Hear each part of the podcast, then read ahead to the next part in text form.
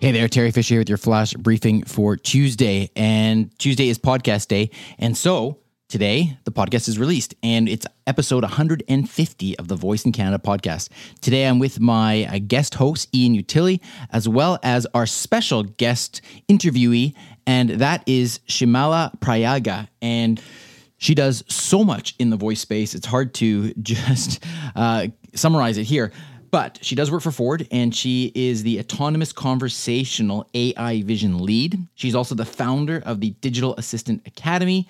She is a top 40 voice AI influencer. She's writing a book about voice technology. She is doing it all. And she comes on the podcast because she's going to be an upcoming voice influencer on the voice stand. And we chat about all of the tremendous things that she is doing.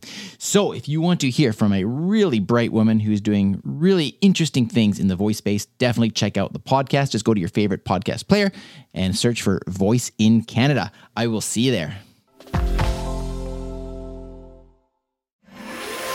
briefcast.fm